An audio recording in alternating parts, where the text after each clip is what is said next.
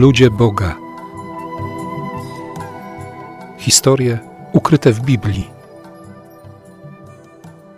Siostry i bracia, uważni słuchacze Bożego Słowa i, i miłośnicy historii, które opowiadają nam o ludziach Boga, o bohaterach, o patriarchach, o tych, w życiu których Bóg objawił pragnienie zbawienia i Bóg objawia nam dziś pragnienie zbawienia, bo przecież doskonale wiemy, że historia zbawienia pokazuje się naszym oczom, że historie, które czytamy, które słyszymy, które rozważamy, dzieją się na naszych oczach.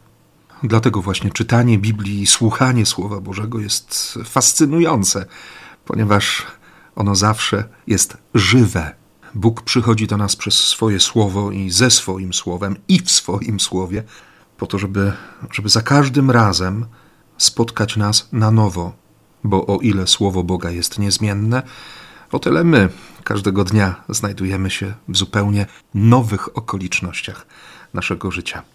I moi drodzy, kiedy, kiedy usiadłem właśnie przed mikrofonem, aż się zacząłem do siebie uśmiechać, ponieważ wydawało mi się poprzednim razem, że zakończymy już księgę Bereshit, księgę rodzaju, księgę początków, opowieści o genezie tego świata, o historii tych trzech wielkich patriarchów, o Abrahamie, o, o Izaku, o Jakubie i o jego synach, o tych, którzy stali się narodem wybranym. I miałem wrażenie, że że jakoś przeskoczymy te 400 lat niewoli egipskiej i zaczniemy powoli odkrywać Księgę Wyjścia. Ale trudno byłoby zakończyć e, nasze spotkanie z Jakubem, jego synami, szczególnie z Józefem, bez skomentowania ostatnich rozdziałów Księgi Rodzaju, w których jest mowa o śmierci Jakuba, a wcześniej o błogosławieństwach, które patriarcha Jakub Izrael daje swoim synom. Chciałbym się w tym momencie posłużyć trzema źródłami. Będzie to przede wszystkim Targum Neofiti, później Testament dwunastu patriarchów i wreszcie dwa opowiadania ze zbioru Księga nad księgami autorstwa profesora Pawła Śpiewaka. Zacznijmy w pewnym sensie od końca. Jeśli ktoś odwiedza Ziemię Świętą i zajrzy na Stare Miasto w Hebronie, zobaczy przedziwną świątynię. W połowie jest ona meczetem, a w połowie synagogą. Znajduje się tam między innymi grób Jakuba. Wiemy z 49 rozdziału Księgi Rodzaju, że Jakub rozkazał swojemu synowi Józefowi, przede wszystkim Józefowi, aby jego kości, aby jego szczątki zostały pochowane w Ziemi Świętej. I rzeczywiście Józef to polecenie, to zobowiązanie spełnił dotrzymał słowa danego swojemu ojcu. Żydzi wierzą, że kres życiu Jakuba położył nie anioł śmierci, ale Boża obecność, Szekina, która objęła go delikatnie swoimi ramionami i zabrała mu życie jednym pocałunkiem. Dlatego właśnie ciało Jakuba nie padło łupem robactwa. Józef według zwyczajów egipskich nakazał, by ciało ojca zostało zmumifikowane, w pogrzebie Jakuba uczestniczyli wszyscy jego potomkowie, dostojnicy egipscy. Pojawili się potomkowie Ezawa, królowie edomiccy i izmaeliccy. Na trumnie Jakuba według legend spoczęło 36 koron. Dokładnie tyle, ilu jest sprawiedliwych, którzy świat podtrzymują w jego istnieniu.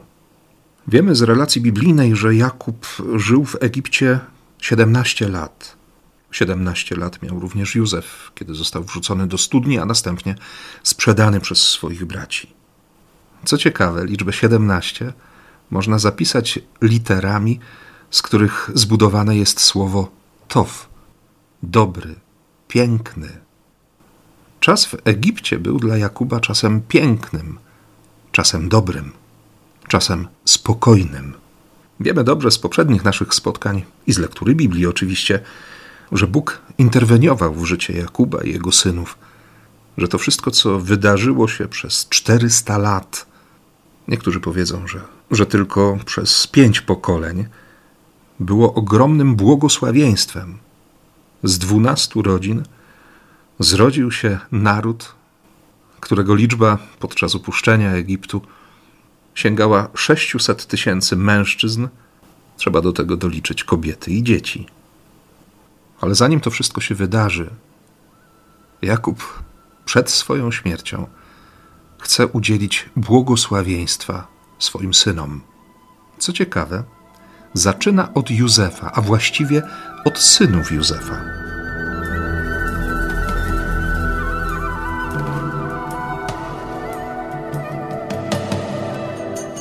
W 48 rozdziale Księgi Rodzaju przeczytamy, że, że Józef przyprowadził przed oblicze swojego ojca Izraela dwóch swoich synów, Efraima i Manassesa, a właściwie Manassesa i Efraima, ponieważ Manasses był pierworodnym Józefa. Jakub odezwał się: Przybliż ich do mnie, a pobłogosławię ich. Przeczytamy, że oczy Izraela były osłabione wskutek starości, podobnie jak oczy jego ojca Izaaka. I dzieje się wtedy rzecz ciekawa. Józef podprowadza swoich synów do Jakuba. Efraima ma po prawej ręce, czyli z lewej strony Izraela, Manassesa po swojej lewej ręce, czyli z prawej strony Jakuba. Wydawało się, że prawą rękę Jakub położy na głowie Manassesa, tego pierworodnego. Ale Izrael krzyżuje ręce i prawa dłoń spoczywa na głowie Efraima, lewa na głowie Manassesa. W 17 wersecie 48 rozdziału Księgi Rodzaju według Targumu Neofiti przeczytamy, że gdy Józef zobaczył, co się dzieje, ujął rękę swojego ojca, by ją przenieść z głowy Efraima na głowę Manassesa i zaczął wyjaśniać swojemu ojcu: Ten jest pierworodny, połóż twoją prawicę na jego głowie. Ale Jakub jest nieugięty.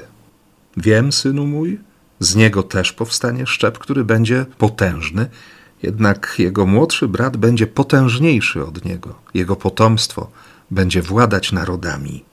Co się tu dzieje? Jakub wyróżnił młodszego brata przed pierworodnym. Historia się powtarza? Przecież Izaak również pobłogosławił Jakuba zamiast Ezawa. Abraham dał błogosławieństwo Izaakowi, choć pierworodnym Abrahama był Izmael. Kim jest Efraim? Kim jest Manases? Tradycja żydowska mówi, że Efraim poświęcił się studiom religijnym, co go wyróżniało i czyniło jego serce odpornym na pokusy. To z pokolenia Efraima będzie pochodził Jozue, czyli Jezus, który zdobędzie ziemię obiecaną. Będzie bardzo blisko Mojżesza, będzie nieustannie przebywał w namiocie spotkania. A Manases? On miał się zająć sprawami ziemskimi, Pamiętając o tym błogosławieństwie Jakuba, każdy szabat w rodzinach żydowskich ojcowie błogosławią swoich synów słowami: Niech cię Bóg uczyni takim jak Efraim i Manases. Dlaczego? Obaj synowie Józefa urodzili się na obcej ziemi, daleko od swoich. Mieli przed sobą otwartą drogę awansu, kariery, a mimo to zachowali lojalność wobec wiary swoich ojców nie mieli zamiaru zamienić swojej religii, religii przodków, nawet na wysoką pozycję w państwie egipskim. Dlatego w tym błogosławieństwie udzielanym do dziś przez rodziców, ojciec oczekuje od swojego syna lojalności wobec tradycji, wobec religii i oczywiście wierności wobec ojcowskiej nauki. Błogosławieństwo Jakuba nad synami Józefa kończy się zapowiedzią powrotu do kraju przodków. Podobną zapowiedź powtórzy e, również Józef przed swoją śmiercią i Mojżesz w ostatniej księdze Tory powtórzy dosłownie obietnicę Izraela. Dopiero po tym błogosławieństwie Jakub przywołuje wszystkich swoich synów i błogosławi im i ich potomstwu. Wydaje się, że patriarcha chce ogłosić ukryte tajemnice utajone końce, nagrody przypisane sprawiedliwym i kary dla złoczyńców oraz jaka będzie szczęśliwość Edenu, tak przeczytamy w pierwszym wersecie 49 rozdziału Księgi Rodzaju według Targumu Neofiti. Więc dwanaście plemion zgromadziło się razem, otoczyło złote łoże, na którym leżał ojciec Jakub, ale okazuje się, że Jakuba opuszcza ta zdolność widzenia rzeczy przyszłych. nie jest w stanie powiedzieć nic o tym, co ma się wydarzyć. Będzie tylko opowiadał o swoich synach. Jeden z rabinów żydowskich napisze, że Jakub dostrzegł, że opuszcza go Boża obecność, gdy chciał objawić im koniec czasu. I sam najpierw wystraszył się, że pośród jego synów jest ktoś niegodny usłyszenia tych słów. Ale oni wszyscy jednym głosem wypowiedzieli podstawową modlitwę wszystkich Żydów: Słuchaj, Izraelu, Pan jest naszym Bogiem, Pan jest jedyny. Dlaczego nie usłyszeli proroctwa o przyszłości? Może chodziło o to, by największą wagę przykładali do modlitwy, bo to ona powinna im wystarczyć i podtrzymywać w nich nadzieję, że skończy się czas w Egipcie, że wrócą do swojej ziemi, do ziemi obiecanej przez Pana zastępów. Na wygnaniu miała być oparciem wiara, a nie wiedza, bo sami doskonale wiemy, siostry i bracia, że czasami łatwiej jest oprzeć się na, na jakichś planach, na zapowiedziach, na odsłoniętych tajemnicach, na wyjawionych apokalipsach, zamiast odkrywać własne talenty, charyzmaty, uczyć się zaufania do Boga tu i teraz, kształtować swoją siłę charakteru, wiarę. Czasami łatwiej jest marzyć niż żyć. Przyznam szczerze, że lektura Targumu i, e, i tych midraszy żydowskich budzi we mnie samym na nowo chęć pogłębiania wiary. Jest bardzo mocnym wezwaniem do modlitwy. Jednocześnie zadaje pytania o fundamenty mojej wiary. Tak jakby Bóg, trochę kpiąco, mrużąc oczy, pytał mojego serca: Czy ja ci wystarczę? Czego potrzebujesz, by wierzyć? Jak kochasz? Dlaczego kochasz? Dlaczego kochasz? Dlaczego wierzysz?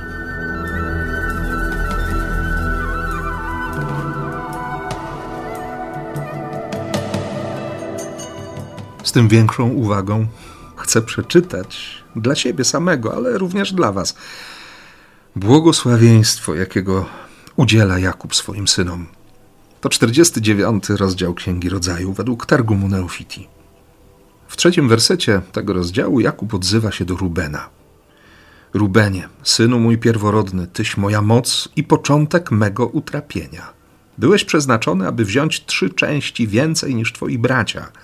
Do ciebie należało pierworództwo, a także królestwo i najwyższe kapłaństwo było dla ciebie.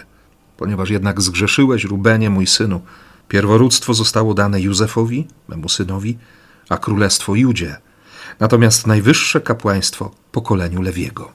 Mogę cię porównać do małego ogrodu, do którego wpłynęły strumienie wody, ale ty nie potrafiłeś się im oprzeć, zostałeś przez nie zalany. Zalany w twojej mądrości i w twoich dobrych dziełach, ponieważ zgrzeszyłeś. Nie grzesz więcej, mój synu, a grzech, który popełniłeś, będzie ci wybaczony i odpuszczony. Pamiętamy dobrze, że chodzi o grzech cudzołóstwa.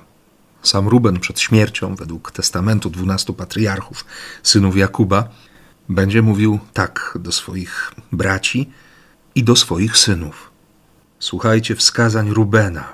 Oto zaprzysięgam was dzisiaj w obliczu Boga niebios, byście nie ulegali szaleństwu młodości i rozpuście, której ja uległem, kiedy splamiłem łoże mego ojca Jakuba. Trzydzieści lat miałem, gdy popełniłem zło przed obliczem Pana. Potem przez siedem miesięcy ciężko chorowałem. Przez siedem lat w skrusze serca pokutowałem przed Panem.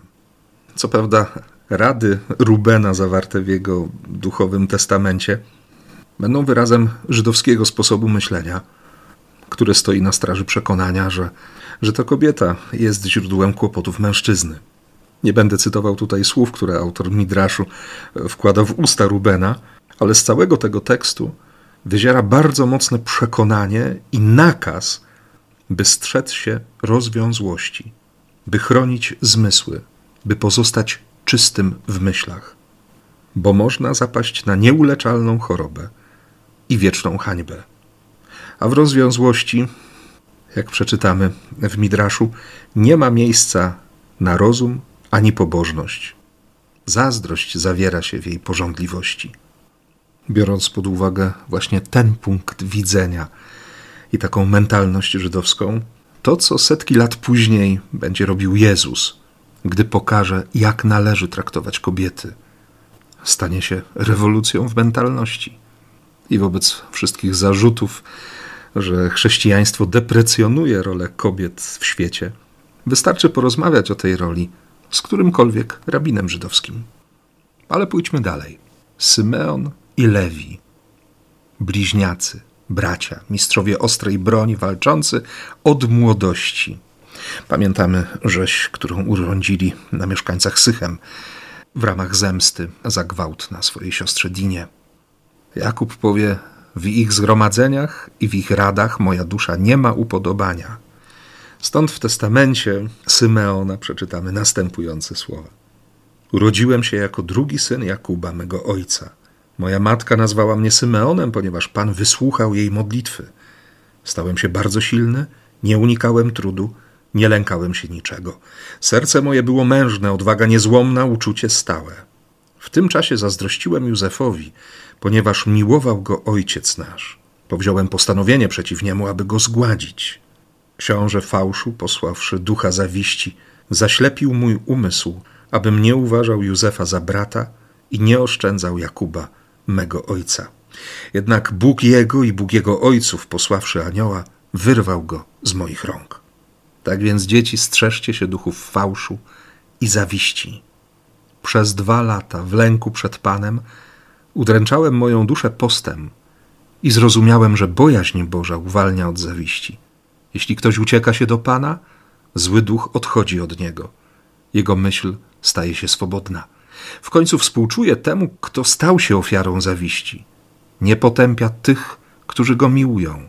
W ten sposób otrzymuje uwolnienie. A zatem, dzieci moje, uczyńcie swe serca szlachetnymi przed Panem.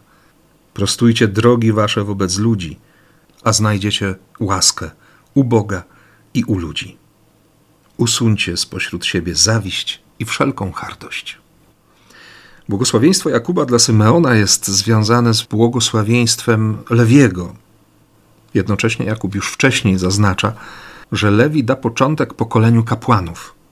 Dlatego w Midraszu, we fragmencie o testamencie Lewiego, przeczytamy właśnie o kapłaństwie.